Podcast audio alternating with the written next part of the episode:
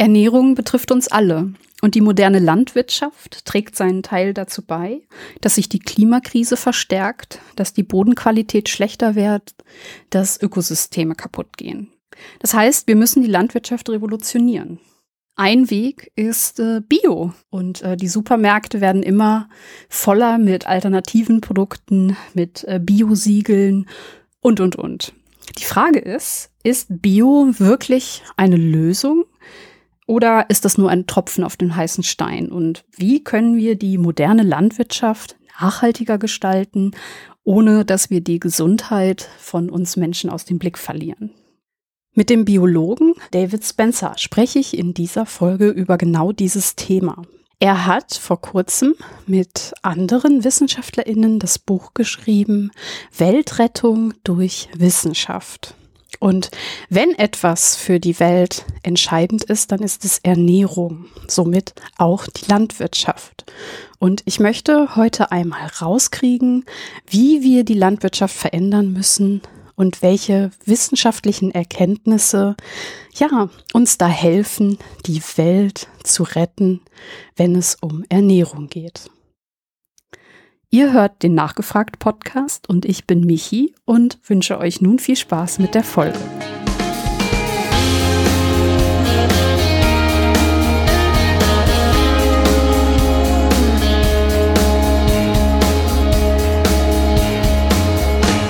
In dieser Folge geht es um Gentechnik und Ökolandwirtschaft.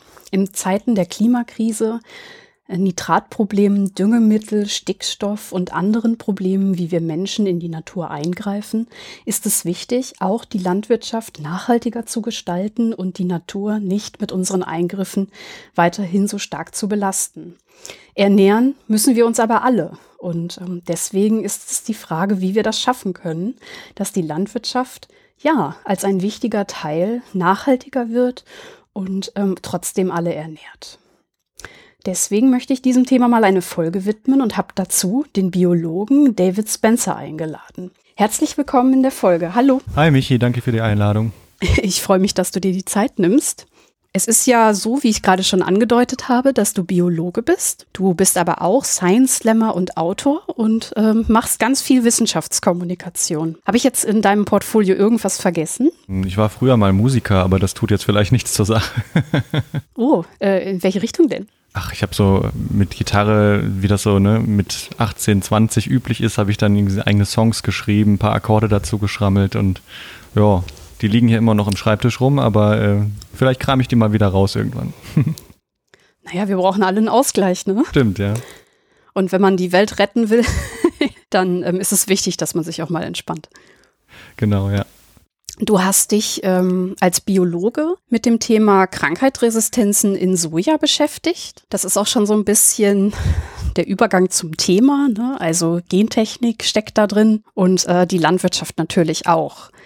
Wie bist du drauf gekommen, dich mit dem Thema zu beschäftigen? Ja, im Grunde weiß ich nicht, das muss in der Uni schon angefangen haben, in den Grundkursen. Da hatte ich einen Professor, der, es war glaube ich Einführung in die Biochemie und da war ich total begeistert davon, wie diese ganzen Stoffwechselwege in Pflanzen zusammenhängen und wie dann quasi ne, so eine so ein Grund äh, eine Grundgenetik in allen Pflanzen gleich ist, aber dann doch so ein paar Stellschrauben allein schon dazu führen können, dass zum Beispiel in Chili-Pflanzen Capsaicin gebildet wird, was dann zu der Schärfe führt, oder in Knoblauch dann Allicin, das ist auch ein anderer äh, Inhaltsstoff, äh, mit einem ähnlichen Enzym gebaut wird, wo man dann eigentlich nur so kleine Veränderungen im Erbgut sieht, ne? Aber die führen zu so einer großen äh, Diversität an Pflanzen und Diversität an Wirkstoffen, die wir ja auch nutzen, wenn wir Pflanzen zu uns nehmen, wenn wir da Wirkstoffe draus machen für die Medizin und so weiter. Und das hat mich einfach total begeistert und ich wollte dann verstehen, wie das eigentlich klappt und warum vielleicht auch andere Pflanzen äh, nicht so gut Abwehrstoffe produzieren können, sich nicht so gut wehren können, warum manche Pflanzen krank werden, manche nicht. Und deswegen habe ich dann meine Doktorarbeit in dem Äh, Gebiet der Pilzkrankheiten, ähm, wenn man es genau nehmen will, der Sojabohne angefangen. Soja ist ja auch eine der Nutzpflanzen. War da schon dieses Thema Ernährung für dich wichtig oder ging es wirklich eher um dieses Krankheitsthema? Ich finde, das geht immer so Hand in Hand. Denn ähm, die Nutzpflanzen, die die waren ja auch irgendwann mal Wildpflanzen vor Tausenden, Zehntausenden Jahren, als wir angefangen haben, sie zu kultivieren. Und deswegen können wir super viel lernen von den zum Beispiel wilden Verwandten der Sojabohne. Da gibt's nämlich auch welche, ne? Die, die kennt man jetzt nicht so alltäglich, aber es gibt von jeder Nutzpflanze quasi auch eine wilde Verwandte.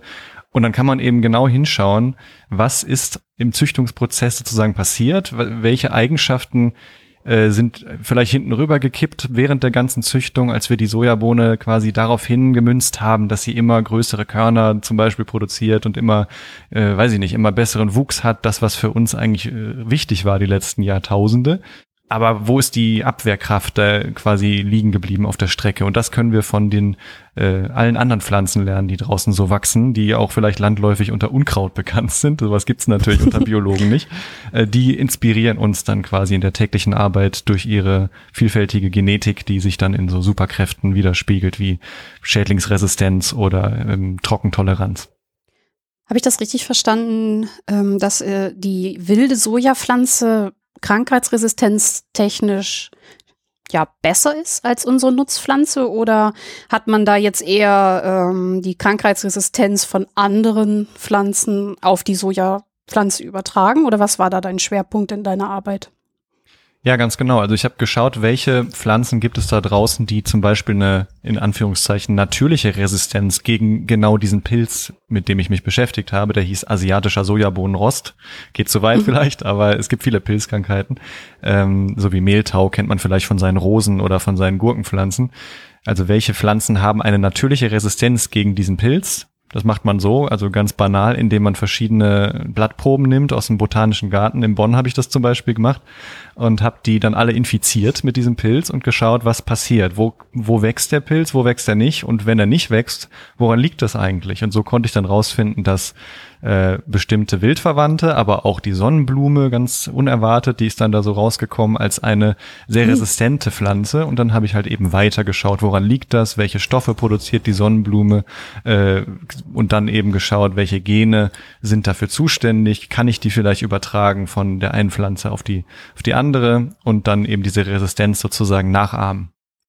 Hast du das auch gemacht? Das habe ich gemacht, ja. Das, ähm, wie das immer so ist in einem Doktorprojekt, kann man immer noch mehr machen. Aber irgendwann habe ich dann gesagt, äh, ich finde, das ist jetzt eine runde Geschichte. Und dann habe ich auch äh, das sozusagen zum Abschluss gebracht damit, dass ich zeigen konnte, die Gene aus der Sonnenblume funktionieren im Modellsystem auf jeden Fall. Also in so, in so Modellpflanzen, die wir im Labor haben, wenn ich die da reinbringe, dann sind diese Pflanzen auch resistenter gegen den Pilz. Deswegen sollte es in der Sojabohne auch funktionieren. Das Problem ist nur, äh, Sojabohnen genetisch zu verändern, ist nicht so einfach. Und das haben wir dann mit Partnern zusammen in Brasilien gemacht, da wo die auch angebaut werden. Äh, und das war dann nach meiner Doktorzeit. Und man muss sowieso abwarten, ob sich diese Pflanzen zum Beispiel im Feldversuch über mehrere Saisons hinweg Äh, bewähren, ne? Ob die wirklich, ob diese Resistenz sich hält, ob der Ertrag dadurch auch nicht beeinträchtigt ist, solche Dinge. Und da äh, das wird sozusagen gerade noch in den Folgeprojekten nachgeholt. Wir haben ja jetzt schon über so zwei Themen gesprochen, die relevant sind, wenn es um die Veränderung von Pflanzen geht. Also einmal Krankheitsresistenzen und einmal Ertrag. Ich bin gerade ein bisschen überrascht, dass ähm, jetzt erst das Thema Krankheitsresistenzen in Soja wichtig ist. Hat man in den letzten Jahren das so ein bisschen aus dem Blick verloren und hat eher zu sehr auf ähm, Ertrag geguckt, oder wie nimmst du das wahr? Ja, absolut. Also Ertrag war immer schon das oberste Zuchtziel, ne? Das muss man sich wirklich so vorstellen wie, ne, als wir damals von Jägern und Sammlern ge- zu landwirtschaftlich aktiven Menschen geworden sind, ging es wirklich darum, welche damals noch kümmerlichen Gräser können wir miteinander kreuzen, sodass wir mehr Körner produzieren und nachher genug äh, zum Beispiel Getreide haben, um alle satt zu machen. Und das hat halt funktioniert und dadurch hat die die Zivilisation irgendwie erst so den ihren Anfang gekriegt. Also ich sage immer, die Pflanzenzucht ist irgendwie auch eine Geschichte der Menschheitsentwicklung. Äh, also da die die die Geschichte der Pflanzenzucht ist auch eine Geschichte der Menschheit, weil äh, erst durch dieses diese Möglichkeit, mehr Nahrung zu produzieren, als ein Einzelner verbrauchen kann, sind ja andere Menschen dazu befähigt worden, auch andere Berufe zu ergreifen. Ne? Die konnten dann Ärzte werden oder Musiker oder irgendwas anderes. Ja, klar. Das greift jetzt ein bisschen weit, aber im Prinzip war der Ertrag immer sozusagen der heilige Gral der Pflanzenzüchtung. Und es ist erst seit, ja, weiß ich nicht, ungefähr seit der Grünen Revolution, also seit ungefähr fünfzig Jahren, dass wir wissen, wir haben einige wichtige Eigenschaften vielleicht ähm, außer Acht gelassen, und dazu kommt eben was, was wir jetzt durch die vergangene Pandemie äh, im humanen Bereich jetzt schon alle gut kennen, ähm, auch Pandemien im Pflanzenreich können ein großes Problem sein. Also wenn wir immer größere Felder bis zum Horizont bauen, dann ist das ja prädestiniert für so ein Pathogen, also einen Erreger, um sich da zu bedienen, um da einen gedeckten Tisch vorzufinden. Und Pflanzen können leider kein Social Distancing machen, und die stehen halt alle eng nebeneinander. Und wenn eine befallen ist, ist bald darauf die nächste auch befallen und alle anderen auch. Deshalb äh, ist eben die Resistenzzüchtung wichtiger geworden. Wir haben Einen Überan- also wir haben übergroße Felder, wir wollen immer mehr Nahrung produzieren, ohne noch mehr Fläche in die Ökosysteme äh, oder Fläche aus den Ökosystemen zu rauben, sag ich mal ganz drastisch. Und da ist eben die Pflanzenzucht äh, am Zug, das Ganze zu optimieren. Dazu kommt vielleicht noch, dass der chemische Pflanzenschutz politisch ähm, heruntergefahren werden soll. Also wir sollen immer mehr Pflanzenschutzmittel äh, abschaffen, reduzieren und am besten ganz drauf verzichten. Und dann bleibt natürlich die Frage, was kann denn die Landwirtin oder der Landwirt dagegen tun, wenn jetzt so ein Feld befallen ist, wenn er dann auch nicht mehr äh, die gängigen Fungizide, Herbizide und so weiter benutzen darf. Und deswegen braucht man allein schon Sorten, die aus sich heraus stärker sind, und da setzt eben die Pflanzenzucht an. Warum ist denn ähm, diese Entwicklung so explodiert? Du sagst, wir haben ewig große Felder. Es ist auf jeden Fall äh, nicht zu leugnen, dass wir ein exponentielles Bevölkerungswachstum haben, dass wir uns in einer Wachstumsphase befinden, ähm, wo wirklich immer mehr Menschen ähm, Nahrung oder Zugang zu genug Kalorien, wenn man es mal so nennen will, äh, haben müssen. Kalorien sind leider nicht alles, wie sich herausstellt. Also es gibt ja ungefähr achthundert Millionen Hungernde auf der Welt. Das ist nur auf der Basis von Kalorien berechnet. Wenn man jetzt aber dazu nimmt, dass auch ausgewogene Ernährung wichtig ist, dass Vitamine oder Ballaststoffe oder Spurenelemente für ein gesundes Leben wichtig sind, dann sind es weitaus mehr. Dann sind wir schon über zwei Milliarden Menschen, die sich nicht ähm, oder die keinen ausreichenden Zugang zu äh, zu diesen Nahrungsmitteln haben weltweit. Äh, das heißt also, das kommt bestimmt oder, oder diese Dieser extensive Landwirtschaft, wie wir sie hier kennen oder auch in den U S A oder in der westlichen Welt generell, die ist, ähm, die ist ein Resultat aus dem Wohlstand, aber auch aus den äh, immer niedrigeren Preisen für Lebensmittel, die gefordert werden. Und dadurch ist die Landwirtschaft schon seit einiger Zeit in einem großen Druck, immer mehr zu produzieren. Und bestimmte mhm. Produkte haben sich einfach durchgesetzt durch, äh, ja, eben durch soziopolitische Äh, Prozesse, dass zum Beispiel Weizen, Mais und Reis eben die wichtigsten Crops, die Cash-Crops der Welt sind. Aber es gibt so, so viele andere kleine Kulturen, die wir dabei vernachlässigen, die vielleicht noch viel besser oder einfacher oder ja pflegeleichter im Anbau wären. Wie ist das denn dann passiert? Geht's hier um Geld oder? Es geht immer um Geld. Nein, ich wundere mich halt. Also wenn du sagst, dass es ähm, andere Pflanzen gibt, die Vorteile haben, wenn man sie anbauen würde, warum hat man sich dann auf diese drei so eingeschossen? Ja, man muss schon sagen, dass Weizen und Gerste und Co., also die Gräser, die klassischen Getreide, die einfachsten Kalorienlieferanten sind, auf jeden Fall. Und dazu darf man halt auch nicht vergessen, dass etwa siebzig Prozent, ja jetzt mal über den Daumen gepeilt, der globalen landwirtschaftlichen Fläche allein schon für den Anbau von Tierfuttermitteln drauf geht. Und das sind eben Aha. diese diese proteinreichen Pflanzen, von denen wir gesprochen haben. Und das ist der Hauptgrund, warum wir eben mit der Landwirtschaft so viel Fläche einnehmen. Wenn man zum Beispiel Tierprodukte reduzieren würde, hätten wir dadurch schon allein das Flächenproblem gelöst. Das wird hier aber oft ein bisschen zu einseitig diskutiert. Wir können ja einfach alle Veganer werden und dann ist gut. Das ist für uns oh ja. in unserer, äh, in unserem privilegierten Leben in Deutschland ist das vielleicht einfacher umzusetzen, weil wir ja einfach immer alles im Supermarkt haben und deswegen auch einfach Ersatzprodukte finden können. Aber sagt das mal jemand in Subsahara-Afrika oder irgendwo, ne, der entfernt wohnt, also in einer, weit weg von einem Supermarkt wohnt oder auch in einer Gegend, wo man halt sehr auf Saisonalität von Lebensmitteln angewiesen ist, der kann nicht einfach so umsteigen, und da ist tatsächlich dann Fleisch oder Tierprodukte ein wichtiger Bestandteil von einer ausgewogenen Ernährung. Aber ich glaube, so eine Person ähm, wird auch weniger auf Fleisch aus Massentierhaltung und ähm, Soja dann entsprechend zurückgreifen, was irgendwie ähm, von Flächen kommt, wo Ökosysteme kaputt gemacht wurden, oder? Ja, ich denke schon. Nur man muss halt trotzdem ähm, im Blick behalten, dass das Ganze skaliert wird, je mehr Menschen es auf der Welt gibt. Und wenn halt ein zu großer Teil von Menschen, zum Beispiel in Westafrika, Ähm, abhängig von der Fleischproduktion ist, dann steigt dazu natürlich auch der der Flächenanteil, den man für Tierfutter braucht. Und das müssen wir ja. eben im Blick behalten und sehen, dass äh, dass wir da Alternativen schaffen und auch diese Menschen vielleicht dazu befähigen oder ihnen den Zugang zu neuen Sorten erleichtern, die bei ihnen in der Gegend auch gut anbaufähig sind. Das heißt, wir haben ähm, ja jetzt mehrere Probleme schon rausgearbeitet. Sprich, dass unsere modernen Nutzpflanzen nicht resistent genug sind, was vor allem auch mit Monokultur zu tun hat. Du hast das gerade schon gesagt, dass auf Riesenflächen das Gleiche angebaut wird, was natürlich sehr anfällig ist. Dann ähm, die Bevölkerung wächst immer mehr. Dadurch brauchen wir auch noch mal mehr ja, Landwirtschaft, Flächen und so weiter und machen Ökosysteme kaputt und so weiter. Und äh, Fleisch, also sprich, äh, wir müssen unsere Massentierhaltungstiere versorgen, äh, weil gerade in der westlichen Welt äh, der Konsum von Fleisch nicht zurückgeht. Hast du noch andere Probleme der modernen Landwirtschaft im Kopf, die wir jetzt noch nicht mh, genannt haben? Wo soll ich anfangen?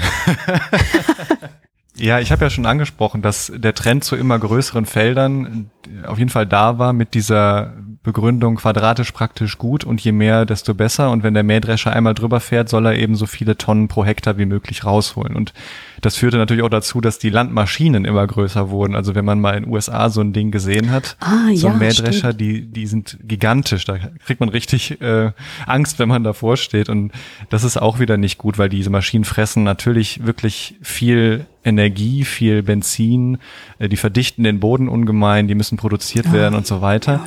Und ich glaube, das ist ein Punkt, äh, wo wir vielleicht auch mal anmerken können, die Digitalisierung der Landwirtschaft ist schon mal ein vielversprechendes Werkzeug oder eine vielversprechende Entwicklung, um sich ein bisschen zu emanzipieren von diesem immer größer, immer schneller, weil wir dadurch ja viel besser im Klein-Klein arbeiten können und trotzdem genauso viel produzieren. Also zum Beispiel, wir haben später dann eine Drohne, die übers Feld fliegt, die kann genau erkennen, welche, ähm, ja, welche Kultur ist jetzt erntebereit, welcher welche Bodenzusammensetzung gibt es dort und welche Kultur wäre dann optimal für diese, für diese Ecke des Felds, um die da anzubauen. Und vielleicht können wir sogar die Mischkulturen, die es ja im Ökolandbau schon äh, häufiger gibt, ähm, durch die Kombination mit, mit digitalen oder vielleicht auch künstlichen Intelligenzen so ausbauen, dass sie wirklich äh, zukunftsfähig ist. Momentan kann man eine Mischkultur nicht so gut durchsetzen im großen Maßstab, weil eben der Mähdrescher kann nur einmal drüber fahren und wenn dann beide nicht reif sind oder eine nicht reif ist,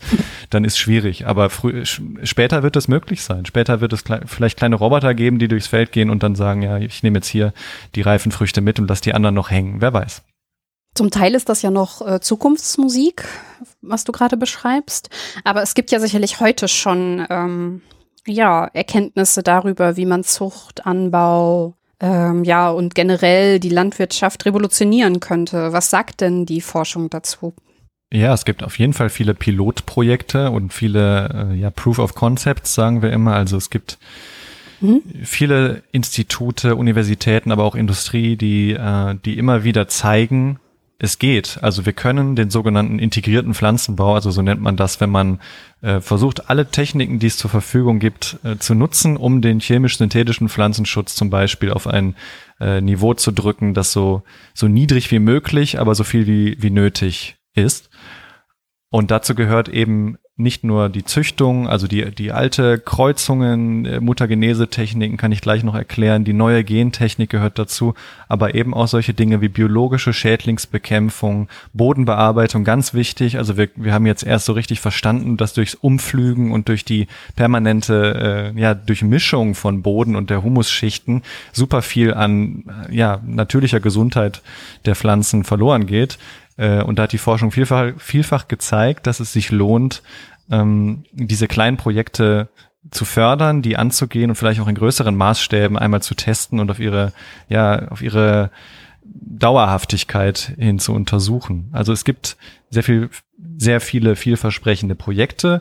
Es scheitert meistens an den Fördergeldern oder an, ja, daran, dass die Politik ähm, daran nicht so interessiert ist, das zu fördern. Ähm, dass das hierzulande, Schade. zumindest in Deutschland, noch nicht so in großem Maßstab getestet wird. Du hattest gerade eine Methode angesprochen, wo du sagtest, das würdest du gleich noch erklären. Magst du das vielleicht gerade mal machen?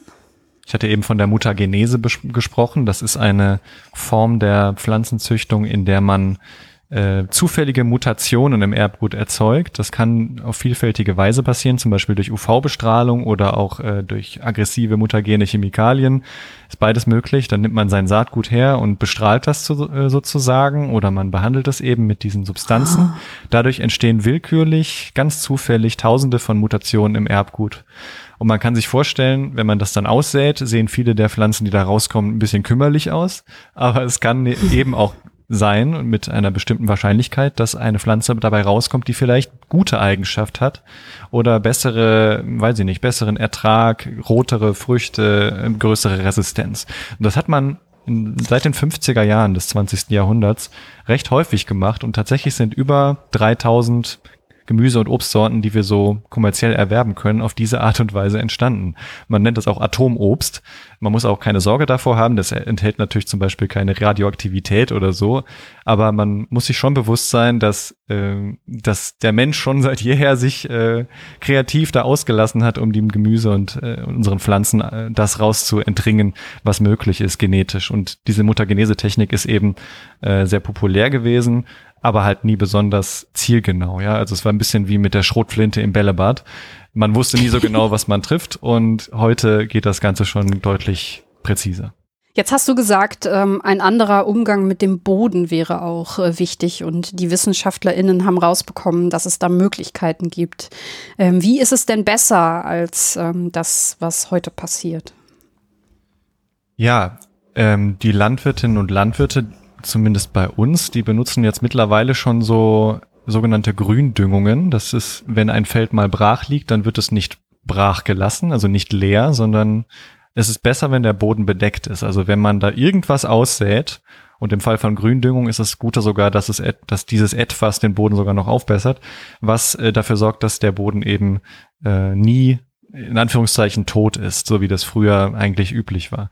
Und da gibt es zum Beispiel Klee oder Senf oder verschiedene Mischsaaten, die man da ausbringen kann, die dann nicht unbedingt der, also für die Ernte gedacht sind. Manchmal schon, manchmal wird das dann nachher äh, geerntet oder abge, abgemäht und ähm, zum Beispiel für Tiere als Futter benutzt oder in Biogasanlagen fermentiert.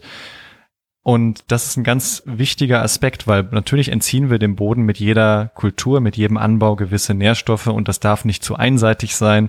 Daher gibt es schon seit vielen Jahrhunderten Fruchtfolgen. Man weiß genau, dass man Kartoffeln zum Beispiel drei bis vier Jahre nicht am selben Ort anbauen darf, nicht nur was die Schädlinge angeht, sondern eben auch was die Bodenzusammensetzung angeht. Das heißt, wir müssen Fruchtfolge weiterdenken, also welche Reihenfolge der Kultur macht am meisten Sinn und die Die Zwischenzeiten, die zwischen, äh, das Intercropping nennt man das auch, also die Zeiten mhm. zwischen den Kulturen sinnvoll nutzen, um den Boden wieder aufzubessern, um ihm das zurückzugeben, was er uns sozusagen ge- abgegeben hat. Und das geht durch diese Gründüngung, aber auch durch ja, ja, gezieltes Ausbringen von Mikroorganismen. Das sind so neue Dinge, die jetzt gerade getestet werden, weil der Boden lebt. Das ist, ist, der Boden hat ein Mikrobiom. Dieses Mikrobiom interagiert mit den Wurzeln der Pflanze. Und das kann allein schon ganz unabhängig von der Genetik der Pflanze dazu führen, ob, dass sie gut wächst oder dass sie schlecht wächst, je nachdem, wie man den Boden behandelt. Ich möchte an der Stelle einmal Werbung für eine andere Folge machen. Ich habe ähm, mit Anne Preger ein, äh, eine Folge aufgenommen zum Thema Stickstoff.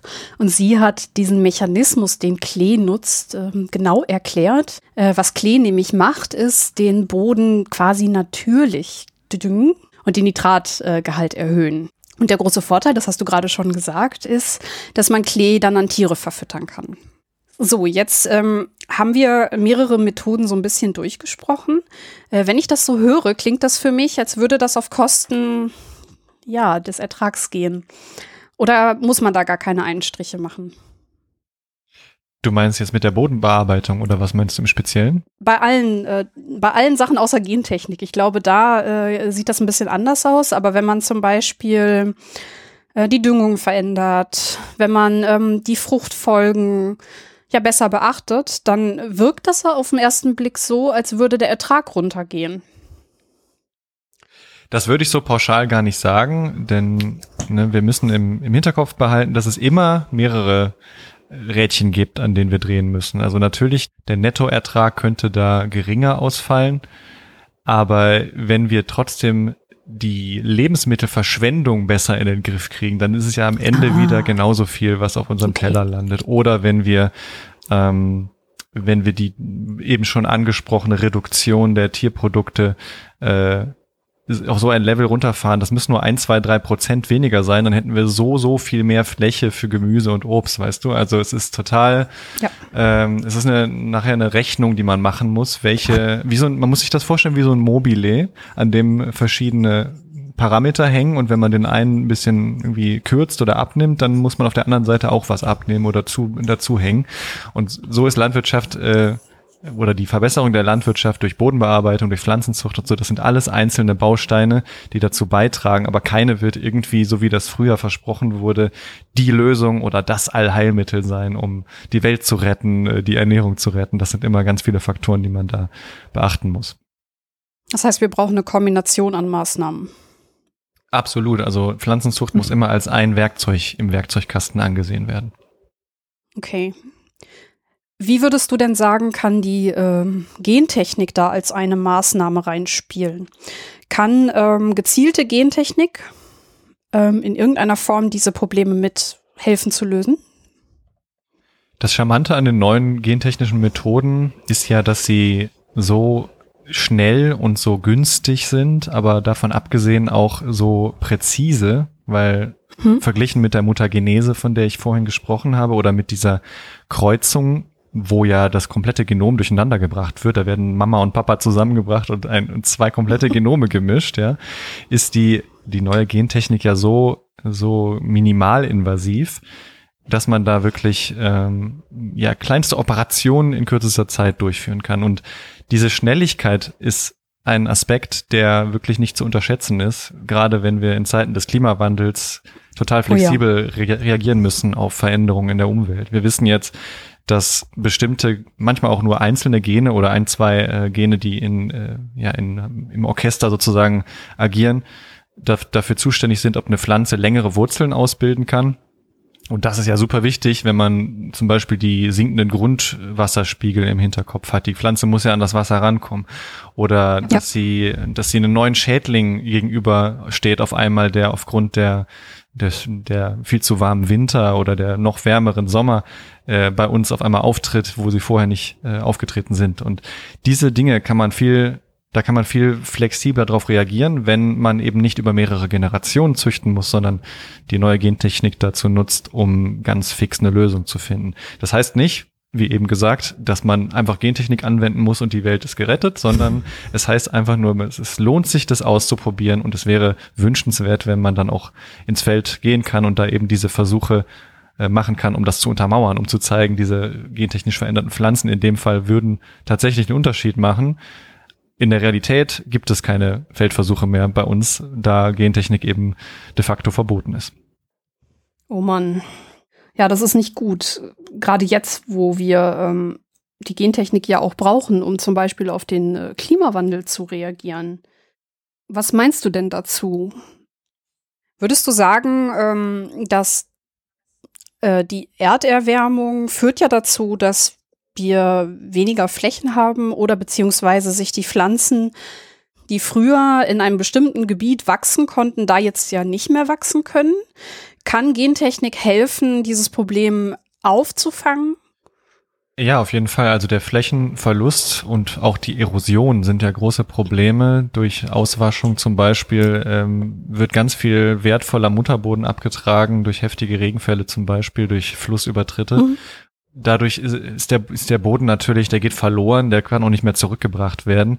Und wie du schon gesagt hast, es gibt Flächen, die können wir gar nicht mehr nutzen, weil die entweder total belastet sind, weil die viel zu lange benutzt wurden schon für Landwirtschaft und äh, in Anführungszeichen nicht mehr zu retten sind. Und es gibt andere Flächen, die äh, die dem Klimawandel so zum Opfer gefallen sind, dass sie super trocken sind oder dass eben die Kulturen, die da normalerweise stehen, nicht mehr so toll wachsen können. Und die Gentechnik kann da natürlich Abhilfe schaffen, wie ich eben schon angesprochen habe, indem wir schauen, welche Pflanzen können da denn wachsen? Welche Pflanzen haben so eine Art natürlichen Anpassungsmechanismus entwickelt, um in besonders, ja, salzhaltigen oder besonders heißen oder besonders trockenen Regionen klarzukommen? Und diese Eigenschaften kann man kopieren. Und das, das ist genau das, was da passiert. Natürlich ist das nicht alles eins zu eins auf jede Kultur anwendbar. Und dann kann die Gentechnik aber auch da wieder helfen, indem man sagen kann, okay, vielleicht müssen wir uns nach einer ganz neuen Futterpflanze, einer ganz neuen Nutzpflanze umschauen, die vielleicht gar nicht so auf unserem Radar war. Dinge wie Maniok oder Yams oder äh, Lupine, das sind so, wir haben davon gehört, aber wir wissen jetzt nicht unbedingt, wie es schmeckt. Das heißt aber nicht, dass sie äh, nicht total wertvoll wären. Es gibt ungefähr dreißigtausend essbare Pflanzen auf der Welt, das ist so eine Schätzung, die es gibt. Und von denen, ja, wie eben schon gesagt, essen wir höchstens fünf oder zehn oder vielleicht auch zwanzig verschiedene. Das ist ja total nicht im Verhältnis. Und meiner Meinung nach ist, ist da eben Züchtung, die neue Gentechnik, ein Werkzeug, wo man dann super schnell sagen kann, okay, ich nehme jetzt diese wilde Pflanze und mache die mal eben zu einer Nutzpflanze, indem ich weiß, diese Gene muss man verändern, um das Ganze nutzbar zu machen. Wir haben jetzt ähm, über die Gentechnik gesprochen und du hast gerade schon mal so ein bisschen fallen lassen, Gentechnik ist äh, quasi verboten. Was meinst du damit? Also es gab vor, ich glaube, fünf Jahren, im Juli zweitausendachtzehn vom Europäischen Gerichtshof so ein Urteil. Da haben sie entschlossen, dass die neue Gentechnik, sprich CRISPR-Cas und so, diese Genschere, ähm, unter das strenge Gentechnikgesetz fallen muss, was in den neunzehnhundertachtziger Jahren irgendwann mal aufgestellt wurde.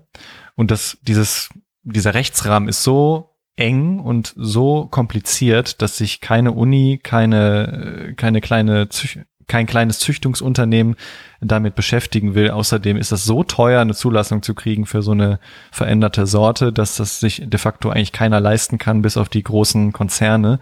Das ist auch ein Grund, warum die großen Konzerne immer noch die einzigen sind, die überhaupt mit G V Os arbeiten. Deswegen sage ich ja auch, ist es quasi verboten, weil es macht keiner. Und dazu kommt natürlich die äh, die Ablehnung der Bevölkerung, die vielleicht auch eher so ein deutsches oder mitteleuropäisches Problem ist, gegenüber ja. gentechnisch veränderten Lebensmitteln. Und das alles führt so ein bisschen dazu, dass es überall sonst auf der Welt vorangeht, ich sag mal, mit den modernen Züchtungsmethoden, während wir hier immer isolierter und immer mehr so diese Exotenrolle haben in unserem Umgang mit diesem Thema.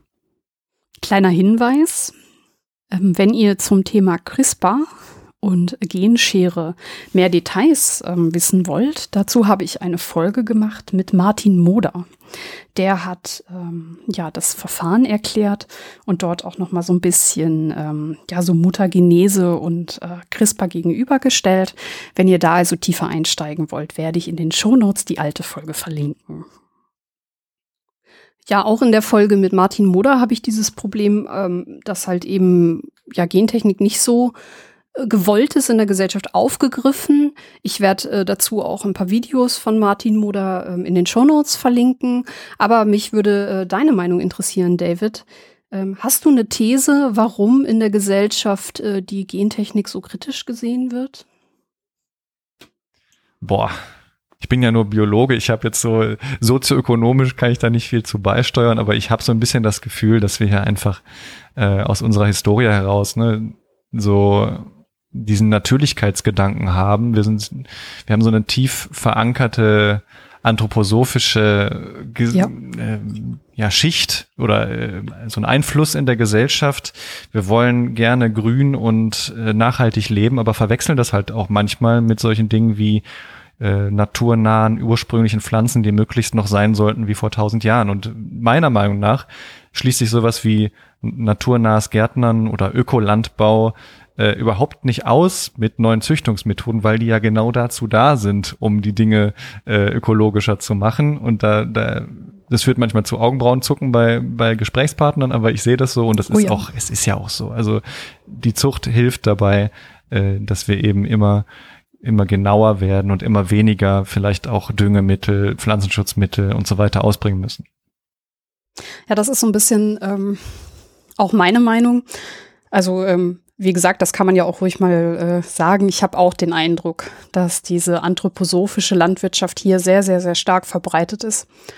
Und ähm, ich führe diese Diskussion auch sehr regelmäßig und ich wundere mich immer, wenn ich das Argument bringe, dass man durch Gentechnik die Chance hat, Resistenzen zu verbessern und dann zum Beispiel sogar Dünger reduzieren kann, äh, dass das nicht zieht. Es ist ähm, irgendwie, glaube ich, so eine Fühligkeit, die ähm, ich als irrational wahrnehme. Mhm. Das ist natürlich jetzt auch wirklich äh, so ein bisschen meinungsbehaftet, ähm, was wir hier jetzt gesagt haben, aber Ähm, diese Meinung basiert äh, darauf, dass ich auch mich schon mit der biodynamischen Landwirtschaft, das ist ähm, Steiners Art an äh, Landwirtschaft ranzugehen, äh, schon öfter beschäftigt habe. Und ähm, ich habe dazu eine Folge gemacht mit dem Anthroblogger. Ähm, und zwar äh, haben wir rausgearbeitet, wie stark Esoterik und Bio zusammenhängt. Und wenn ihr in das Thema stärker einsteigen wollt, dann werde ich euch in den Shownotes diese Folge verlinken. So kommt, glaube ich, noch eine, eine Geschichte, die wahrscheinlich vor meiner Zeit war und vor deiner bestimmt auch, wo eben die großen Konzerne, die ich schon angesprochen habe, wie Monsanto und so, eben nicht oh ja. das besonders beste Marketing oder besonders das beste Image hatten, einfach aus dem Grund, dass sie alles so intransparent gemacht haben. Äh, ja, und, und, und dazu eben diese, dieser Gedanke, sie bringen eine Pflanze raus und dazu auch das entsprechende Mittelchen und man muss die damit bespritzen, alles andere darum herum stirbt ab. Natürlich, da wäre ich auch auf die Barrikaden gegangen, wenn ich das das erste Mal gehört hätte. Es ist halt einfach wirtschaftlich eine Meisterleistung gewesen, äh, zum Beispiel mit Glyphosat, Roundup Ready Pflanzen, die dagegen resistent sind. Aber ja, wir haben heutzutage die Wissenschaftskommunikation, wie zum Beispiel diesen Podcast, äh, was dafür gut ist, um um zu erklären, was da eigentlich passiert, dass sowas nicht einfach äh, überall angewandt wird, dass da auch Tests hinterstehen, dass man natürlich auf Risiken testet und dass man da auch noch viel verbessern kann. Und das gab's, glaube ich, alles früher nicht, was dann ein bisschen dazu geführt hat, dass da eine Ablehnung entstanden ist, die bis heute sich weiterträgt und die ich auch ehrlich gesagt niemandem übel nehmen kann, der sich nicht länger mit dem Thema beschäftigt, weil es ist komplex. Also da müssen wir natürlich auch nochmal ganz klar sagen, dass diese Firmen einfach auch Mist gebaut haben. Also ich weiß zum Beispiel, dass diese großen Firmen durch solche Methoden versucht haben, ärmere Bauern und Bauerinnen von sich abhängig zu machen. Da ging es ganz viel um Geld. Ich muss aber sagen, wir reden über eine Methode hier jetzt, vor allem im Podcast. Und ähm, nichts entschuldigt, ja, wie soll ich sagen, Fehlverhalten. Aber das macht die Methode nicht schlechter, zumindest in meinen Augen.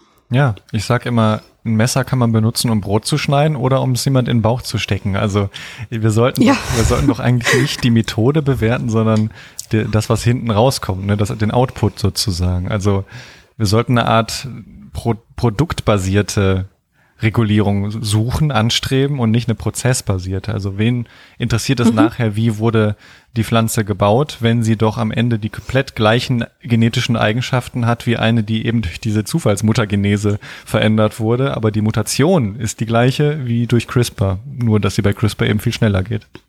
Das äh, ist ein sehr gut, äh, das, das sagst du sehr gut.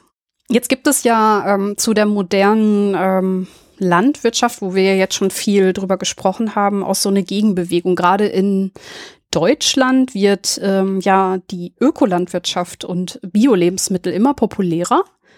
Nimmst du das auch so wahr oder ist das so eine Bubble-Sache und das stimmt eigentlich gar nicht? Nee, absolut. Die Politik, die Ampelkoalition hat das ja ganz deutlich gemacht, dass sie bis zwanzig dreißig äh, auf dreißig Prozent Biolandbau oder Ökolandbau äh, steigern will. Und in der Bevölkerung, klar, man, man sieht auch, dass immer mehr solidarische Landwirtschaft entsteht, dass Menschen gern auch von der, von der Direktvermarktung Gebrauch machen und beim Bauern einkaufen gehen oder auf dem Markt. Ähm, das ist schon sehr deutlich und prinzipiell erstmal kein schlechter Trend, würde ich sagen. Was sind denn die Stärken von diesem Trend? Werden schon einige der ja, Erkenntnisse über äh, Bodenanbau, also die Sachen, die wir eben schon durchgegangen sind, da berücksichtigt? Oder ähm, gibt es noch andere Stärken? Also der Ökolandbau ist tatsächlich eine große Inspirationsquelle, äh, was, was eben diese nachhaltigen Techniken angeht. Das muss man schon sagen. Also viele Dinge, die völlig normal sind im Ökolandbau, haben wir lange oder zu lange vielleicht auch in der konventionellen Landwirtschaft mh, ja halt äh, nicht so beachtet. Und dazu gehört eben sowas wie Mischkulturen oder sowas wie äh, Biodiversitätszonen einzurichten oder diese Kreisläufe zu schließen, indem man das, was übrig bleibt, auf dem Feld nutzt, um das eben wieder der Kuh zu geben oder so. Äh, oder das ist äh, im Ökolandbau kann man leider nicht ohne Tiere, zumindest im strengeren Sinne des Ökolandbaus muss man Tiere halten, um eben daraus eben die den Dünger zu ziehen. Es gibt sicherlich auch Nachteile, über die wir gleich sprechen können, aber der Ökolandbau ist schon lange nicht mehr diese, naja, vielleicht diese dieser hippiemäßige, diese hippiemäßige Form der Landwirtschaft, für die sie früher belächelt wurde, sondern hat wirklich viele, auch jetzt mittlerweile wissenschaftlich untermauerte Praktiken, die deutlich ausbaufähiger noch für die größere Landwirtschaft, für die konventionelle Landwirtschaft ähm, angewandt werden sollten. Sind das äh, diese wissenschaftlichen Erkenntnisse, die wir eben durchgegangen sind, oder haben wir da noch, also? Also es ist vor allem das Thema Bodenbearbeitung, nicht wendende Bodenbearbeitung heißt das. Also wenn man den Boden als Lebewesen betrachtet, den ein bisschen in Ruhe lässt und den so einbaut in die, in die gesamte Planung, ähm, der Umgang mit Ressourcen, der Umgang mit, äh, mit Fruchtfolge und Mischkultur, das sind diese Dinge. Im, beim Thema Pflanzenschutz ist es ein bisschen gespalten, weil im Ökolandbau gibt es ja Ökofungizide zum Beispiel. Viele glauben, da werden gar keine Pflanzenschutzmittel eingesetzt. Das stimmt nicht. Aber es gibt dann viele äh, ja kupferbasierte Präparate, zum Beispiel Kupfersulfat, äh, das äh, ja angeblich ähm, insektenschonender zum Beispiel ist oder einfach schonender für die Natur. Stellt sich heraus, das Kupfer verbleibt ziemlich lange im Boden und wird halt nicht so gut abgebaut wie, wie so kommerzielle Fungizide oder andere Pflanzenschutzmittel. Also da wäre ich vorsichtig da, dass man das so pauschalisieren kann. Aber im Großen und Ganzen, ja, im Großen und Ganzen ist der Ökolandbau in sich, wenn man sich eine Fläche anguckt und die vergleicht mit dem konventionellen Landbau, ähm, die ökologischere, umweltverträglichere Methode, wenn da nicht das Flächenproblem wäre. Da kommen wir gleich drauf, weil ähm, diese Idee Bio ist besser bezieht sich ja nicht nur auf die Nachhaltigkeit und äh, die Umwelt, die ähm, besser geschont wird, wie du ja gerade rausgearbeitet hast. Man sagt ja auch, dass Bio-Lebensmittel mehr Vitamine enthalten, ja, und für die Gesundheit gut sind. Ähm, ist das so oder wird das immer nur so erzählt? Das stimmt leider nicht. Also man, es kommt stark darauf an, in welcher Saison und in welchem Produkt man nachschaut. Also ähm, ich habe letztens was über Apfel, ähm, Apfelkauf jetzt zu dieser Jahreszeit ungefähr äh, gemacht. Und da ging es darum, dass zum Beispiel jetzt gerade die Äpfel aus Neuseeland äh, eigentlich entgegen der Bauchintuition nachhaltiger sind als die aus dem eigenen Anbau, weil die ja bei uns im Lande hier im Oktober ungefähr geerntet und dann sechs Monate im Kühlhaus gelagert ah. werden und mhm. das eben nicht nur energieintensiver ist als eben dieser langsame Schifftransport von Neuseeland innerhalb von drei Wochen direkt vom Baum bis zu uns auf den Tisch, sondern auch dazu führt, dass eben Vitamine abgebaut werden, dass die Inhaltsstoffe so ein ja. bisschen äh, zurückgehen. Und deswegen kommt es sehr stark darauf an, welches Produkt schaut man sich an, äh, welche Saison haben wir jetzt äh, und dann lässt sich das, glaube ich, gar nicht so pauschalisieren. Dass also Zahlen, die ich gesehen habe, die zeigen, dass es eigentlich keinen statistischen Unterschied gibt in den Inhaltsstoffen von Bio-Lebensmitteln äh, im Vergleich zu konventionellen Lebensmitteln. Das heißt, Ökolandbau ist wirklich nachhaltiger, wenn man diese Methoden anwendet, die du eben ähm, genannt hast. Aber wenn es um ähm, das Produkt geht, dann ist es wichtig, dass wir auch auf die Saison gucken, äh, wie regional etwas angebaut wurde und halt natürlich dann auch Transportwege und so muss man sich dann auch nochmal angucken. Ganz genau, ja. Würdest du sagen, dass ähm, Bio noch andere Schwächen hat als die, die du gerade schon genannt hast? Ja, das große Problem des Biolandbaus ist, das wird ihm auch immer wieder vorgehalten und die, die Verfechter des Ökolandbaus können es, glaube ich, nicht mehr hören, aber das ist tatsächlich so, dass im Schnitt ungefähr dreißig Prozent, fünfundzwanzig bis dreißig Prozent weniger Ertrag aus einem Hektar Biolandbau oder Biofeld rausgeholt wird, im Vergleich zu einem konventionellen Feld oder konventionell bestellten Feld. Und das liegt natürlich daran, dass wir in der industriellen Landwirtschaft die angesprochenen Mittelchen benutzen, die, die, die Maschinen und alles versuchen immer besser zu optimieren. Ähm, Und lässt sich dadurch einfach erklären. Man könnte ja sagen, okay, die dreißig Prozent nehmen wir in Kauf äh, dafür, dass wir eben der umweltverträglicher wirtschaften können. Aber leider wird da kein Schuh draus, wenn wir eben das das rasante Bevölkerungswachstum weiter im Auge behalten. Wir müssen genug... Und die Klimakrise. Die Klimakrise auch, richtig. Das ist tatsächlich ein, ein Punkt, der das, der alle... Vorteile, was Nachhaltigkeit angeht, des Ökolandbaus wieder zunichte macht. Also wir können nicht noch mehr Flächen erschließen, wir dürfen nicht noch mehr Ökosysteme uns nehmen und die in landwirtschaftliche Fläche umwandeln. Das ist äh, Landnutzungsänderung ist der größte Tra- äh, Treiber von Klimawandel und der größte Produzent von Klimagasen sozusagen. Äh, und am besten machen wir sogar wieder weniger Fläche. Und wie sollen wir auf weniger Fläche mehr Menschen ernähren? Und das geht ja nur durch diese sogenannte nachhaltige Intensivierung. Wir müssen alles irgendwie besser machen, wir müssen irgendwie effizienter werden und alle Techniken nutzen, die es gibt. Der Ökolandbau, der verschließt sich bisher so ein bisschen diesen Innovationen, leider, ähm, weil er eben diese strikten Vorgaben hat, was er haben muss, um ein Ökolandbau zu sein und was er haben muss, um das Bio-Siegel zu kriegen, weil deine Frage ging ja auch in Richtung Bio. Ähm, ja. Bio verspricht viel, Bio sieht gut aus und es gibt diese vielen Siegel auf den Produkten, die wir im, im Supermarkt haben. Aber so genau erklärt wird es ja dann doch nicht. Und wenn man ein bisschen tiefer schaut, dann ist ein Produkt vielleicht biologisch im Sinne von umweltfreundlicher, im Sinne von äh, weniger Treibhausgasen. Aber wenn man es eben auf die Fläche sich anschaut, dann wird da leider kein Schuh draus meistens. Das heißt, wenn wir Bio so einsetzen wie heute, äh, mit den strikten Regeln, die es gibt, kann die Weltbevölkerung auf diese Art nicht systematisch und im großen Stil ernährt werden? Leider nicht, nein. Was braucht es denn?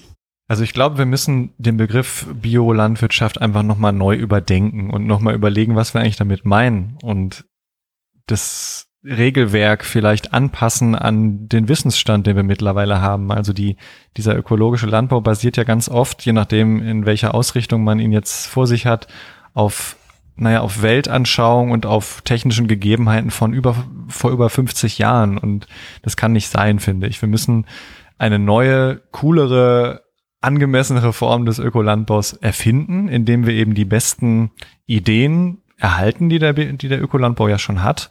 Äh, mhm. Vielleicht alte Sorten auch nochmal populärer machen, die es in der konventionellen Landwirtschaft nicht so oft gibt, aber eben auch äh, ein bisschen offener werden gegenüber neuen Technologien, neuen Ideen, neuen Ansätzen. Und da finde ich, ist die angesprochene Digitalisierung genauso wichtig wie äh, zum Beispiel Agri-Photovoltaik, also wie kann ich Solar und äh, Lebensmittel gleichzeitig auf einer Fläche benutzen, aber eben auch die neue Züchtung, also die Gentechnik, die Genomeditierung von Pflanzen kann dazu benutzt werden, um ja vielleicht auch diesen Dualismus ein bisschen aufzuheben. Wieso sprechen wir immer von dem oder dem äh, Landbau? Warum immer öko oder konventionell, wenn man doch einfach beides vereinen kann und beides versucht zu einer Landwirtschaft zu bauen, die die zukunftsfähige, nachhaltige Landwirtschaft ist, die wir uns alle erträumen. Da wünscht man sich manchmal einfach ein bisschen weniger verhärtete Fronten, ein bisschen weniger Idealismus und würde sich wünschen, einfach nochmal reinen Tisch zu machen, die Fakten auf den Tisch zu tun und zu schauen, welche Aspekte sind denn jetzt vielversprechend, welche können wir übernehmen und welche müssen vielleicht ähm, ja reformiert, äh, neu reguliert werden. Du hast eben angedeutet, das ist ähm, ja auch ein sehr deutsches Problem. Sind da denn andere Regionen der Welt weiter? Auf jeden Fall. Ich nehme zum Beispiel als Beispiel gerne Kanada. Kanada hat nämlich gentechnisch veränderte Pflanzen nicht prozessabhängig reguliert, so wie wir das hier machen, also nicht abhängig von der Technik, sondern abhängig vom Produkt, also eine produktbasierte Regulierung gefunden, sodass die, cool. die pflanzlichen Produkte, die da entstehen, die werden dann einfach nur auf ihre, ähm, auf ihre Vorteile und Nachteile hin geprüft und am Ende ist es egal, wie sie entstanden sind und dann kommen sie auf den Markt. Ne? Jetzt kann man sagen, ähm, als Verbraucher vielleicht in Deutschland möchte ich natürlich schon wissen, ist das jetzt was, was im Labor entstanden ist oder nicht? Das hat man ja auch bei der Laborfleischdebatte schon ganz oft gehört. Ähm, könnte man überlegen, das so transparent zu machen und draufzuschreiben? Ich glaube nämlich, dass tatsächlich äh, immer mehr Menschen vielleicht dann auch mal zu was greifen würden, wo nicht draufsteht ohne Gentechnik, sondern ausdrücklich mit Gentechnik so äh, verändert, dass es eben nachhaltiger ist. Aber das wird die Zukunft zeigen. Und äh, wie gesagt, da können wir uns nur inspirieren lassen von Ländern wie Kanada oder Schweden. Tatsächlich Schweden ist auch hm. äh, da schon ein bisschen weiter. Ähm, und jetzt bin ich mal gespannt, was in England passiert, da England nicht mehr Teil der E U ist und die Genomeditierung auch vorantreiben will für die Landwirtschaft. Wir sprechen da jetzt ja gerade auch so ein bisschen über das Marketingproblem, ne? Also ohne Gentechnik ist positiv besetzt und mit Te- Gentechnik halt nicht. Ähm, da muss man halt ganz klar an die Kommunikation ran, ne? Ja, also das ohne Gentechnik-Siegel, das habe ich gefressen. Das liegt ein bisschen daran, dass ne, das wird so mit, ich auch. das wird mit dem Verbraucherschutz argumentiert und dass der die Verbraucherinnen und Verbraucher ja gerne wissen wollen, was sie vor sich haben, aber dieses dieses Siegel hat gefühlt mehr Ausnahmen als Regeln. Also zum Beispiel, ja, also Rinder dürfen bis sechs Monate vor Schlachtung noch mit hundert Prozent G V O-Soja gefüttert werden und dann kriegen sie trotzdem noch das äh, Das, die Produkte daraus kriegen trotzdem noch das ohne Gentechnik-Siegel. Bei Schweinen sind es vier Monate, bei Hühnern glaube ich sechs Wochen. Die Muttertiere dürfen sowieso mit äh, gentechnisch verändertem Futter gefüttert werden, das ist egal nachher. Äh, die Pflanzenschutzmittel, die Impfungen, die Zusatzstoffe, die Vitamine, der Biodiesel im Traktor, alles auf diesem ja imaginären Hof, den ich jetzt gerade konstruiere, darf mhm. aus gentechnisch veränderten, äh, ja zum Beispiel Mikroorganismen gewonnen werden und trotzdem darf nachher dieses dieser Kleber drauf ohne Gentechnik. Und dann frage ich mich doch, wird der Verbraucher hier geschützt oder doch eher in die Irre geführt? Ja, das lassen wir jetzt mal offen stehen, so würde ich sagen. Wie ist es denn jetzt, wenn ich in den Supermarkt gehe, jetzt mal abgesehen von diesem ohne Gentechnik-Siegel, ähm, was ich ja sowieso für Ideologie halte? Ähm, denn wie wir rausgearbeitet haben, hat Gentechnik Vorteile, die man nicht aus den Augen verlieren sollte. Kann ich denn ohne schlechtem Gewissen Bio-Lebensmittel kaufen? Oder würdest du sagen, da muss man noch auf bestimmte Dinge achten? Also ich achte immer noch eher darauf, woher kommt das Lebensmittel und habe zu Hause so einen so einen kleinen Ratgeber, in dem ich immer nachgucken kann, was denn gerade Saison hat. So, ne? Dann versuche ich schon bei der Planung für die Woche, also das ist auch mein, mein kleiner Beitrag zur Lebensmittelverschwendung, ist, dass ich mir einmal die Woche überlege, was möchte ich die nächsten sieben Tage kochen und kaufe dann halt genau dafür ein und nicht für alle Eventualitäten nochmal verschiedene Dinge, die ich nachher dann wegschmeißen muss. Ähm, Ich schaue, was ist, was ist, was hat gerade Saison und dann ist es bestimmt nicht schlecht, das auch aus dem Biohof nebenan zu, zu nehmen.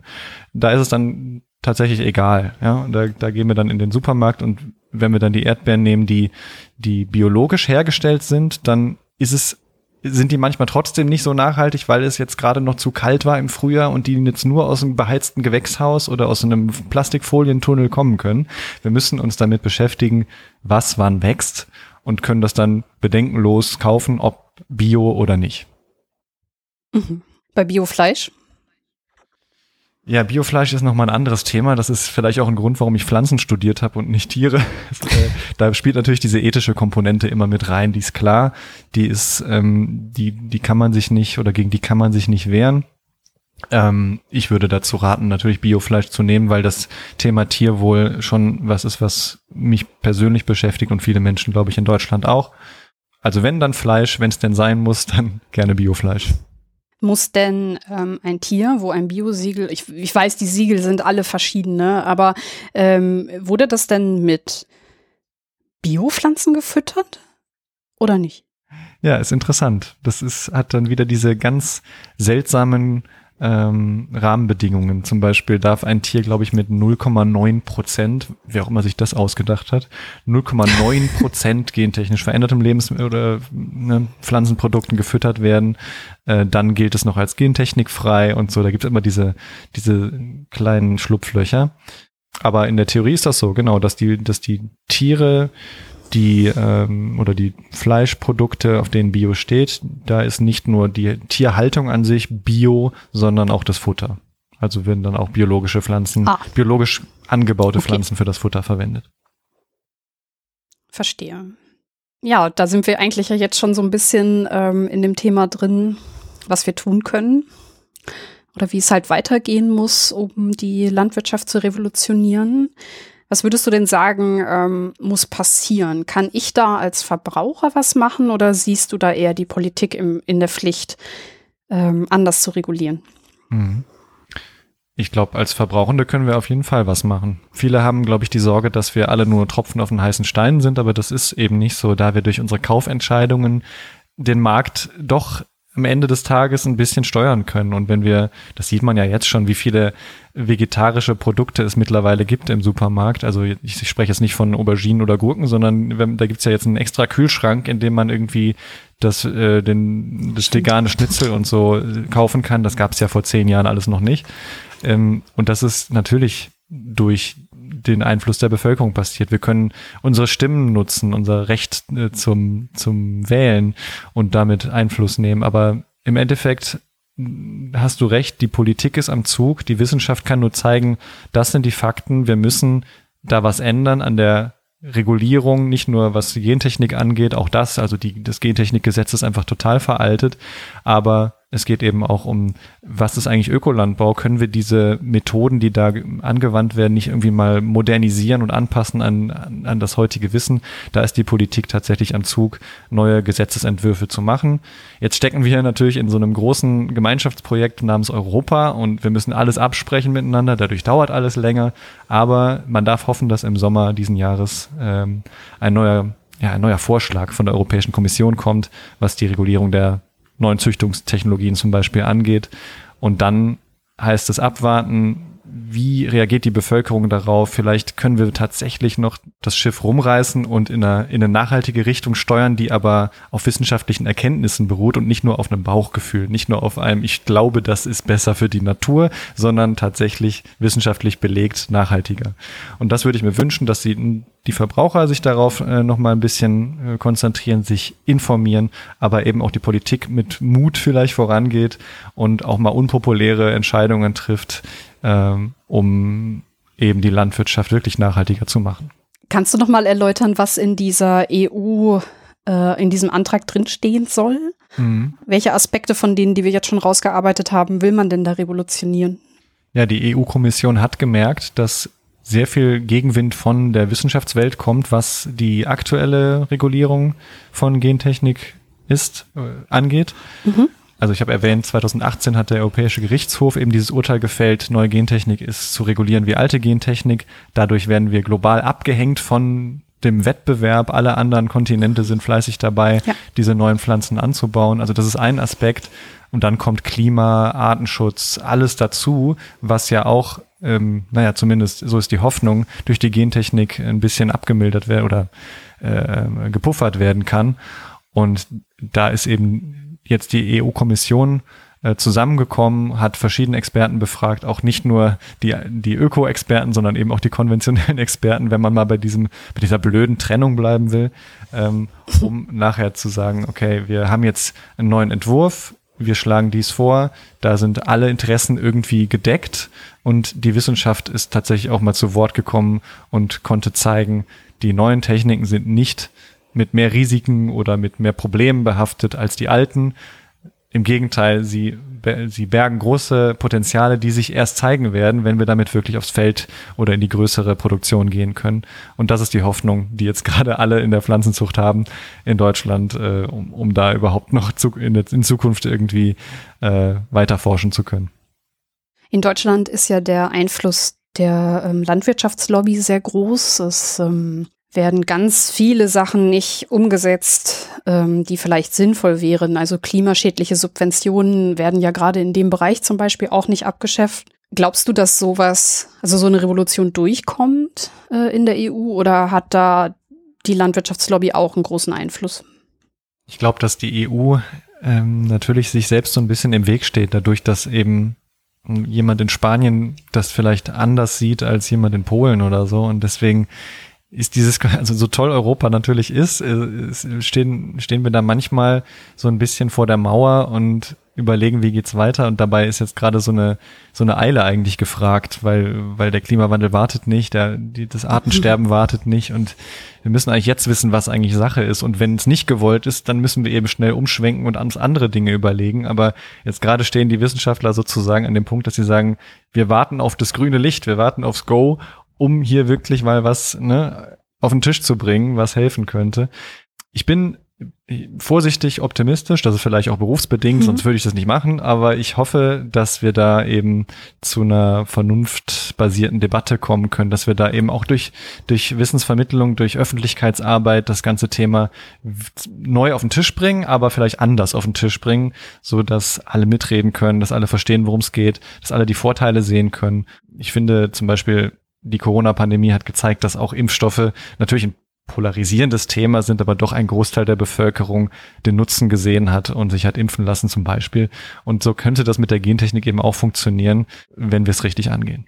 Ich glaube, einen großen Vorteil, den wir haben, ist, dass in den letzten Jahren äh, die Klimakrise mehr als offensichtlich wird. Ich will das jetzt nicht schönreden. Es sind Menschen gestorben, äh, es leiden Menschen unter dem, was gerade passiert. Auf der anderen Seite zeigt es aber auch, in welcher schlechten Lage wir schon sind. Und ähm, dass wir diese Maßnahmen, die du jetzt eben alle genannt hast, äh, brauchen, um, jetzt äh, schließt sich der Kreis zum Anfang, um die Welt zu retten. Das ist auf jeden Fall ein wichtiger Punkt und ein wichtiges Puzzleteil. Ähm, würdest du denn sagen, dass wenn wir all diese Punkte, die du jetzt schon genannt hast, dass wir dann wirklich die Welt ein bisschen besser machen? Ähm, und können wir damit helfen, die Welt zu retten?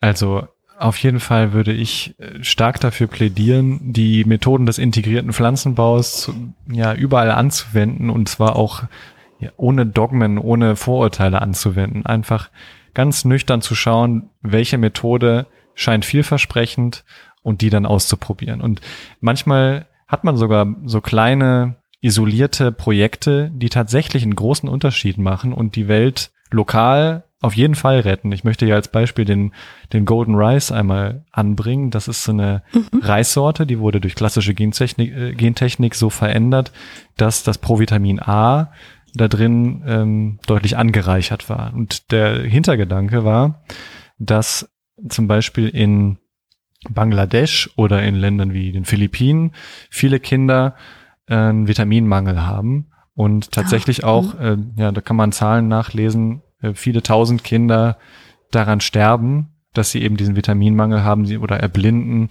äh, verschiedene Krankheiten entwickeln.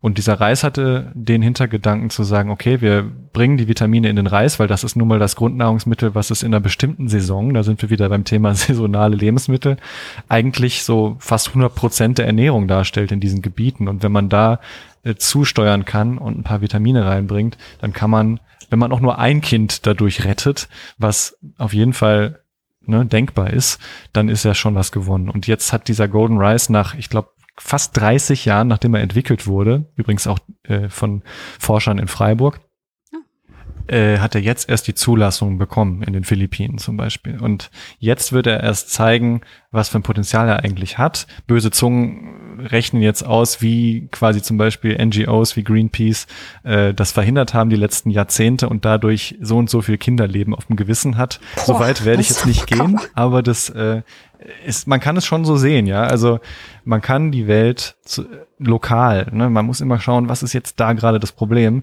zu einem besseren Ort machen. Man kann die Probleme lindern, indem man sich, ne, tolle Lösungen ausdenkt, und die haben oft mit moderner Pflanzenzucht zu tun, mit der Verfügbarkeit von Nährstoffen, von Mikronährstoffen, von Kalorien sowieso, um den Ertrag zu sichern in einer Welt, die gerade extrem im Wandel ist. Das heißt, du sprichst gerade auch noch was ganz Wichtiges an, nämlich wieder dieses Framing. Es ist nicht immer so, dass man uns was wegnehmen will, sondern ähm, wenn wir die Landwirtschaft besser machen, haben wir mehr Variation auf dem Teller. Wir haben bessere Produkte, ähm, wir kommen voran, also zum Beispiel in Technik und Digitalisierung ähm, sind wir nicht mehr weiter zurück, sondern ähm, ja, wir können uns in der Welt behaupten, äh, mit der Gentechnik in der Wissenschaft genau das Gleiche. Und ja, äh, wir bekommen Lebensqualität, weil wir die Umwelt schützen und unsere Gesundheit auch. Das ist was Gutes, und ähm, ja, das muss man halt, glaube ich, viel öfter betonen, oder? Ja, und nebenbei noch gesagt, wir können uns viel resilienter machen. Resilienz, Resilienz in dem Zusammenhang heißt ja, dass wir äh, ein bisschen immun werden gegen verändernde, veränderte Bedingungen. Und das heißt nicht nur Klimabedingungen, sondern eben auch, wenn in Osteuropa zum Beispiel ein Krieg ausbricht und wir merken, oh mein Gott, wir waren ja total abhängig von den Getreideimporten oder von, von Landwirtschaftsprodukten aus anderen Weltgegenden. Das ist jetzt natürlich auch total aktuell und ähm, in der Politik ein Thema, wie können wir dann doch wieder äh, lokale Systeme schaffen, Anbausysteme, die uns in so einem Fall ähm, auf gut Deutsch den Hintern retten. Und äh, da ist das Thema Sortenvielfalt total wichtig. Also wie können wir mhm. mit Züchtung, mit neuer Züchtung, mit alter Züchtung, ganz egal, aber vor allem mit der neuen Züchtung, weil sie so schön schnell geht, ähm, wie können wir immer die richtige Sorte parat haben, je nachdem, was gerade auf der Welt passiert. Es gibt das große Negativbeispiel Banane. Die wird weltweit oh ja. gerade von einem Pilz befallen und es gibt weltweit nur eine einzige Bananensorte, die heißt Cavendish und die wird dahin gerafft regelrecht, weil sie mh, ersatzlos ist, weil wir keine Alternative haben, die jetzt zumindest schon soweit marktreif wäre, dass man sie überall anbauen kann. Und das zeigt ja nur, dass je mehr wir züchten, da es ist nicht so, dass dann die Diversität schwindet. Im Gegenteil, die Diversität wird immer bunter und größer und und deswegen äh, liebe ich Pflanzenzucht auch so. Jetzt bin ich, habe ich schon die rosarote Brille auf, aber deswegen bin ich so ein großer Verfechter davon, äh, in alle Richtungen zu züchten, um um eben so flexibel wie möglich reagieren zu können auf Veränderungen in der Umwelt, Veränderungen auf der auf der Welt geopolitischer Art und dann trotzdem noch genug Lebensmittel zu produzieren. Ich weiß, es ist nur ein Nebenschauplatz, aber was macht man denn mit der Banane jetzt? Ich weiß ja, dass viele ähm, gerne Bananen essen. Äh, wird die Banane verschwinden oder äh, kann man das Problem noch früh genug einfangen? Es wird äh, auf Hochtouren daran gearbeitet, eine neue Bananensorte zu züchten, auch mit, äh, mit der neuen Gentechnik, aber auch mit anderen Methoden, mit Kreuzungstechniken, die auch vielversprechend sind. Aber zumindest steht uns so eine Dürrephase bevor äh, oder eine Durststrecke, auf der wir dann erstmal weniger Bananen oder auch teurere Bananen erleben werden. Und ich finde das immer ganz eindringlich, weil dann merkt man erst, es ist nicht immer alles verfügbar. Das ist total mhm. abhängig davon, was in der Welt passiert. Wenn in Madagaskar schlechtes Wetter ist, dann kostet die Vanille noch mehr, als sie normalerweise kostet. Und das hat alles einen Einfluss auf unsere Lebensmittel, die wir hierzulande wie selbstverständlich zu jeder Jahreszeit kaufen. Und ich fände es mal ganz angemessen, wenn man auch so als mittelständischer Deutscher merken würde, okay, es ist nicht selbstverständlich, dass ich immer alles kaufen kann. Ja, die Frage ist, ob man dann ähm, ja eher den sozial Schwächeren schadet und die Reichen kaufen sich ihren Kram dann trotzdem, ne? Und die sind ja meistens auch die, die ähm, am meisten Umweltschäden einbringen. Hm. Ja, absolut. Das ist leider ein allgegenwärtiges Problem. Die Schwächsten, die, die leiden zuerst darunter und deswegen können wir das nicht so weit kommen lassen. Das ist ganz klar. Die Bananenplantagen zum Beispiel sind natürlich nicht hier, die sind äh, weit weg, die die Kleinbauern und und auch Großbauern vor Ort, die die äh, stehen jetzt so ein bisschen vor der Existenzangst und ja, wir müssen einfach schauen, dass dass dass wir nicht wieder so wie ne, in manchen neokolonialen Ansätzen äh, das so propagiert wird, wir kommen dann irgendwie und sagen, was die besser machen sollen, sondern wir wir müssen unser Wissen teilen mit der Welt. Wenn wir die Welt schon für unsere Zwecke nutzen und uns ganz viel importieren von dem, was wir gerne mögen, dann sollte die Welt oder die Welt stellvertretend die Kleinbäuerinnen und Kleinbauern in der Welt, die einen Großteil stemmen, selber die nötigen Tools haben, die, die, die Werkzeuge, die man braucht, um auf sowas reagieren zu können. Ohne dass große Firmen sie von sich abhängig machen und halt man quasi sich bereichern will an dem Leid der Kleineren. Genau. Gut, ähm, dann haben wir jetzt einen großen Rundumschlag gemacht. Äh, wenn man noch mal tiefer einsteigen möchte, kann man sich äh, deine beiden Bücher angucken. Äh, magst du noch mal kurz äh, erzählen, was du, worum es geht und was du gemacht hast?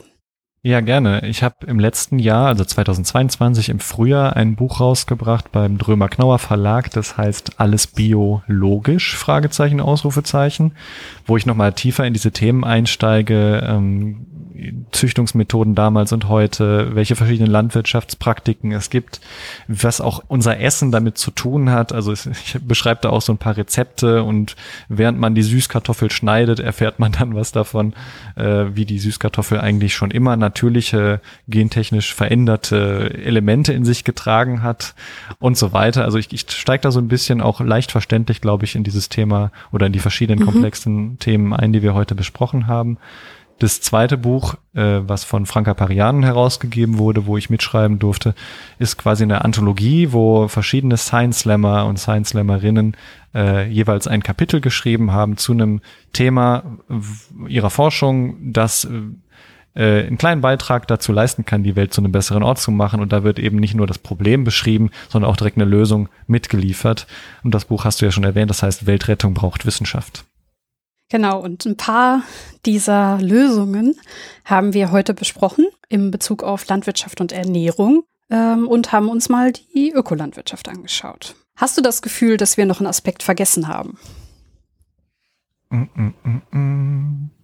Ich kann ja nochmal zusammenfassend sagen, man muss immer im Hinterkopf behalten, dass jegliche Pflanzenzucht, ob es jetzt Gentechnik ist oder nicht, äh, vergeblich ist, wenn so viel Lebensmittel weggeschmissen werden und so viel ja. zu viel eingekauft mhm. wird wie momentan. Das heißt, wir können alle auf jeden Fall den größten Beitrag leisten, indem wir unseren Konsum überdenken. Falls wir super gerne Fleisch essen, kann man überlegen, wann kann ich denn mal einen Tag oder zwei darauf verzichten? Brauche ich wirklich noch irgendwie die zwei Packungen Salami mehr, falls Onkel Thomas vorbeikommt? Oder äh, kann ich äh, doch irgendwie ein bisschen bewusster einkaufen? Und das geht immer weiter. Das ist nicht nur das Essen natürlich. Es ist die Kleidung, es ist die Mobilität, es ist die Art, wie wir heizen, wohnen, leben, mit der wir die Ressourcen unseres schönen Planeten ähm, an ihre Grenzen bringen. Das heißt, es ist ein großes Gesamtzusammenspiel, ein großes Mobile an, äh, an Faktoren. Und die Gentechnik ist ein kleines Rädchen. Und das kann sich erst äh, richtig schön geölt einfügen, wenn wir diese anderen Dinge auch im Blick behalten. Und deswegen hoffe ich, dass die heutige Folge so ein bisschen was dazu beigetragen hat, dass Leute darüber nachdenken, äh, wie Pflanzenzucht äh, eins von vielen Elementen ist in unserem Leben, was die Welt ja vielleicht retten kann, vielleicht auch nur zu einem etwas besseren Ort machen kann. Genau, wir haben ja jetzt rausgearbeitet, dass es eine Kombination von verschiedenen Maßnahmen braucht. Wir müssen nicht nur die moderne Landwirtschaft nachhaltiger gestalten ähm, durch verschiedenste Methoden, wie wir mit Boden, ähm, Pflanzen, Fruchtfolge und Düngung umgehen. Nein, wir müssen auch ähm, versuchen, die Ökolandwirtschaft ready zu machen, um eine große Bevölkerungsmenge ähm, ja, ähm, ernähren zu können und die Vorteile, die es da gibt, einfach ausnutzen. Es wird mehr auf Regionalität geguckt werden müssen. Wir werden gucken, in welcher Saison wir uns gerade befinden. Und es ist super wichtig, dass wir Technik einbeziehen, Digitalisierung und eben auch die ähm, vor allem in Deutschland sehr kritisch gesehene Gentechnik. Ähm, wenn wir das aber alles kombinieren, haben wir eine gute Chance, ähm, eben, dass die Landwirtschaft nicht so stark ins Klima eingreift, dass die Ökosysteme geschützt werden. Und ähm, ja, dazu brauchen wir nicht nur die Politik, sondern wir können auch selbst etwas tun, indem wir weniger wegschmeißen, das hast du gerade schon gesagt, aber auch vielleicht diesen Massenkonsum etwas zurückfahren, dass wir gucken, dass man mal ein bisschen weniger Fleisch isst, dass man sich hier und da vegetarisch ernährt, vielleicht auch mal die ein oder andere vegane Mahlzeit einführt. Ja, und ähm, wenn wir das alles beachten, tun wir nicht nur was für die Umwelt, wie wir ja gerade schon gesagt haben, sondern auch für sich selber. Man lebt gesünder, mehr Lebensqualität und das sind alles Ziele, die wir erreichen können mit den Maßnahmen, die wir jetzt in dieser Sendung rausgearbeitet haben. Ja, damit können wir, glaube ich, den Sack zumachen, oder? Ich glaube auch. Ich freue mich schon aufs Abendessen. Was gibt's bei dir? Heute wahrscheinlich so eine Art Kichererbsen Curry, gemischt mit Tomatensoße, Paprika, diese Dinge. Woher kommen Kichererbsen eigentlich? Es gibt sogar schon tatsächlich Projekte in Brandenburg, da eine befreundete Landwirtin von mir versucht gerade Kichererbsen hier anzubauen, aber sonst kommen sie, glaube ich, eher so aus Südeuropa oder aus Nordafrika. Würdest du denn sagen, dass so dieses Self-Gardening oder wie auch immer diese Bewegung heißt, ist das auch ein guter Trend? Absolut, allein schon, weil Menschen dadurch ein Gefühl dafür kriegen, wie anstrengend es sein kann, Lebensmittel zu produzieren. Also ich, ich finde immer, dass äh, der Job und eines Landwirten, eines Landwirts oder einer Landwirtin, ähm, der, der wird ja so ein bisschen unterschätzt oder auch vielleicht auch Schon, äh, so ein ja. bisschen negativ behaftet. Und wenn man einmal probiert hat, eine Tomate zu produzieren, dann weiß man, wie viel Schweiß und Mühe da drin steckt. Und deswegen finde ich, ist Gardening ein guter Trend und bringt einem auch mehr näher an die ganzen Themen wie Pflanzenschutz, wie halte ich die Schnecken weg, wie halte ich die Pilze weg und so weiter. Ja, ich muss zugeben, ich komme aus einer ähm, Bauernfamilie. Mein Großvater hat sogar bis zuletzt ähm, ja halt äh, angebaut, Tiere gehabt und so weiter. Und bei mir im Haushalt, weil wir, wie gesagt, vom Dorf kommen, war es üblich, immer auch eigene Lebensmittel anzubauen. Das war eigentlich sehr, sehr cool, wenn man früher so als Kind äh, zu den Erbsen gegangen ist und die dann so weggenascht hat. Das ist eigentlich eine ganz nette, hm, ganz nette das Sache. Das kennt man gewesen. Heute gar nicht mehr, diesen Geschmack von so frischen Erbsen, die nicht gekocht sind oder so, ne? Ja.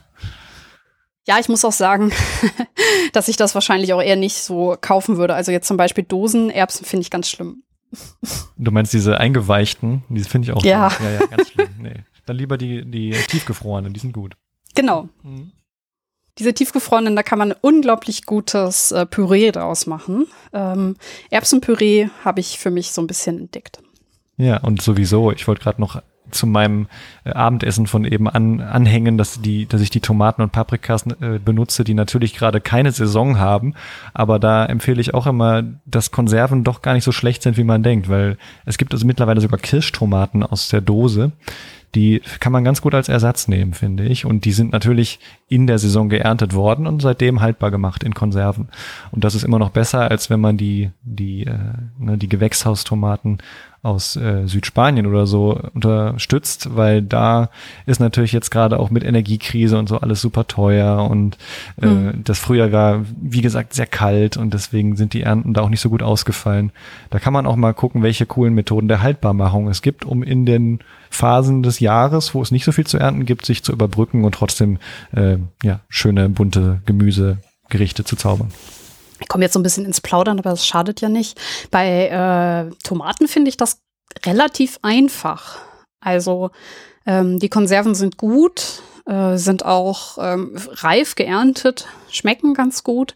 Ähm, bei vielem anderen Gemüse finde ich es ultra schwierig. Und ähm, wenn, dann greife ich doch eher auf die Tiefkühlvariante zurück. Oder eben doch ähm, das frische Gemüse, was dann einen gewissen Weg hatte. Gebe ich ja zu. Genau. Okay, gut, dann äh, bedanke ich mich bei dir, dass du dir die Zeit genommen hast. Ähm, es hat mir sehr viel Spaß gemacht mit dir und ich habe ähm, viel gelernt und ähm, ich finde das Thema wirklich sehr, sehr spannend. Und äh, das so aus erster Hand zu hören ähm, und sich da ja dann auch noch mal ein bisschen beraten zu lassen, äh, wie man ähm, ja selber auch ein bisschen auf seinen Konsum achten kann, das ist sehr hilfreich. Vielen Dank dafür. Ich habe zu danken. Vielen Dank für die Einladung. Ja, und dann bleibt mir wie immer noch zu ergänzen, dass ich mich über Bewertungen freuen würde, wenn euch die Sendung insgesamt gefallen hat und ähm, sollten Fragen offen sein oder ihr noch äh, Themen äh, diskutieren wollt, dann könnt ihr das gerne in den Kommentarbereich unter der Sendung tun. Da freue ich mich immer drüber, wenn sich ähm, HörerInnen von euch äh, an den Inhalten hier beteiligen möchten. Ja, in diesem Sinne bleibt mir nur noch mich auch bei euch, liebe HörerInnen, zu bedanken. Ähm, cool, dass ihr zugehört habt und ich sage mal bis zum nächsten Mal. Tschüss!